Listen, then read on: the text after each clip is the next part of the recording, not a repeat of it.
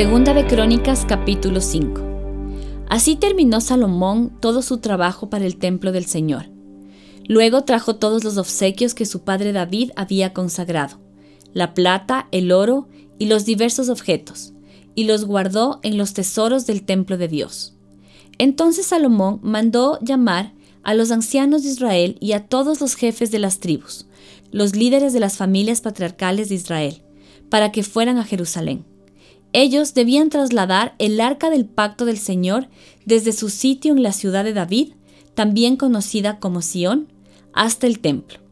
Así que todos los hombres de Israel se reunieron ante el rey durante el festival de las enramadas que se celebra anualmente a comienzos del otoño.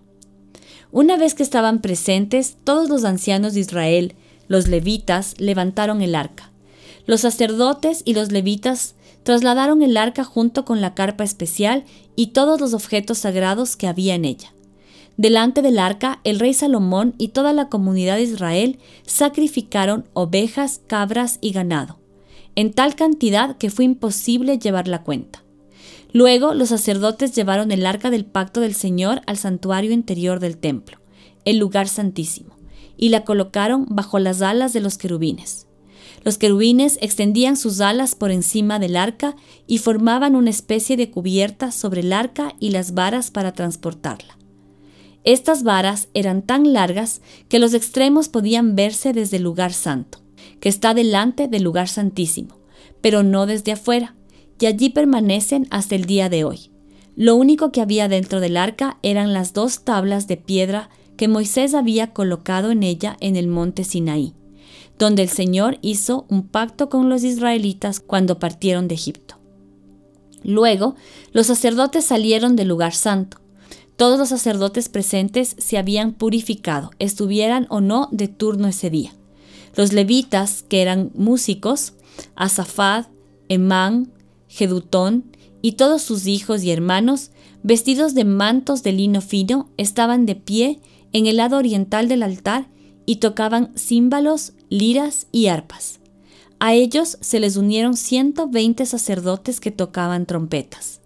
Los trompetistas y los cantores se unieron para alabar y dar gracias al Señor. Al son de trompetas, címbalos y otros instrumentos, elevaron sus voces y alabaron al Señor con las siguientes palabras. Él es bueno, su fiel amor perdura para siempre. En ese momento, una densa nube llenó el templo del Señor. Los sacerdotes no pudieron seguir con la celebración a causa de la nube, porque la gloriosa presencia del Señor llenaba el templo de Dios. Malaquías capítulo 2 Escuchen ustedes sacerdotes, este mandato es para ustedes. Escúchenme y decidan honrar mi nombre, dice el Señor de los ejércitos celestiales o enviaré una maldición terrible contra ustedes. Maldeciré hasta las bendiciones que reciban. En realidad ya las he maldecido, porque ustedes no han tomado a pecho mi advertencia. Castigaré a sus descendientes y a ustedes les salpicaré la cara con el estiércol de los animales que sacrifican en sus festivales, y luego los arrojaré sobre el montón de estiércol. Entonces por fin sabrán que fui yo quien les envió esta advertencia, para que mi pacto con los levitas continúe, dice el Señor de los ejércitos celestiales. El propósito de mi pacto con los levitas era darles vida y paz, y eso fue lo que les di. De ellos se requería que me reverenciaran, y lo hicieron en gran manera, y temieron mi nombre. Comunicaron al pueblo la verdad de las instrucciones que recibieron de mí no mintieron ni estafaron. Anduvieron conmigo y llevaron vidas buenas y justas, e hicieron volver a muchas personas de sus vidas pecaminosas. Las palabras que salen de la boca de un sacerdote deberían conservar el conocimiento de Dios y la gente debería acudir a él para recibir instrucción, porque el sacerdote es el mensajero del Señor de los ejércitos celestiales. No obstante ustedes, sacerdotes, han abandonado los caminos de Dios. Sus instrucciones hicieron que muchos cayeran en pecado. Corrompieron el pacto que hice con los levitas, dice el Señor de los ejércitos celestiales. Por lo tanto, yo los he vuelto despreciables y los he humillado ante los ojos de todo el pueblo, pues no me obedecieron, sino que mostraron favoritismo en su forma de llevar a la práctica mis instrucciones. ¿No somos hijos del mismo Padre? ¿No fuimos creados por el mismo Dios? Entonces, ¿por qué nos traicionamos unos a otros, violando el pacto de nuestros antepasados? Judá ha sido infiel y se ha hecho una cosa detestable en Israel y en Jerusalén. Los hombres de Judá han contaminado el amado santuario del Señor, al casarse con mujeres que rinden culto a ídolos. Que el Señor arranque de la nación de Israel hasta el último de los hombres que haya hecho esto, y que aún así lleva una ofrenda al Señor de los ejércitos celestiales. Esta es otra cosa que hacen. Cubren el altar del Señor con lágrimas, lloran y gimen, porque Él no presta atención a sus ofrendas ni las acepta con agrado. Claman, ¿por qué el Señor no me acepta mi adoración? Les diré por qué, porque el Señor fue testigo de los votos que tú y tu esposa hicieron cuando eran jóvenes, pero tú le has sido infiel aunque ella siguió siendo tu compañera fiel, la esposa con la que hiciste tus votos matrimoniales. ¿No te hizo uno el Señor con tu esposa? En cuerpo y en espíritu ustedes son de Él.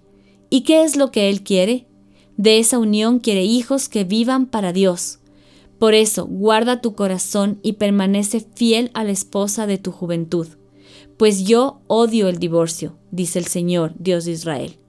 Divorciarte de tu esposa es abrumarla de crueldad, dice el Señor de los ejércitos celestiales. Por eso guarda tu corazón y no le seas infiel a tu esposa. Ustedes han cansado al Señor con sus palabras. ¿Cómo lo hemos cansado? preguntan. Lo cansaron diciendo que todos los que hacen el mal son buenos a los ojos del Señor y que Él se agrada de ellos. Lo han fatigado al preguntar, ¿Dónde está el Dios de justicia? Juan capítulo 8 versículos del 48 al 59. Samaritano endemoniado, replicó la gente. ¿No veníamos diciendo que estabas poseído por un demonio? No, dijo Jesús, no tengo ningún demonio, pues yo honro a mi Padre, en cambio ustedes me deshonran a mí. Y aunque no tengo ninguna intención de glorificarme a mí mismo, Dios va a glorificarme y Él es el verdadero juez. Les digo la verdad, todo el que obedezca mi enseñanza jamás morirá. Ahora estamos convencidos de que estás poseído por un demonio, dijo la gente. Hasta Abraham y los profetas murieron, pero tú dices, el que obedezca mi enseñanza nunca morirá. ¿Acaso eres más importante que nuestro padre Abraham? Él murió igual que los profetas. ¿Tú quién te crees que eres? Jesús contestó, si yo buscara mi propia gloria, esa gloria no tendría ningún valor, pero es mi Padre quien me glorificará. Ustedes dicen, Él es nuestro Dios, pero ni siquiera lo conocen. Yo sí lo conozco. Y si dijera lo contrario, sería tan mentiroso como ustedes. Pero lo conozco y lo obedezco. Abraham, el padre de ustedes, se alegró mientras esperaba con ansias mi venida. La vio y se llenó de alegría. Entonces la gente le dijo, Ni siquiera tienes cincuenta años, ¿cómo puedes decir que has visto a Abraham? Jesús contestó, Les digo la verdad, aún antes de que Abraham naciera, yo soy. En ese momento tomaron piedras para arrojárselas, pero Jesús desapareció de la vista de ellos y salió del templo.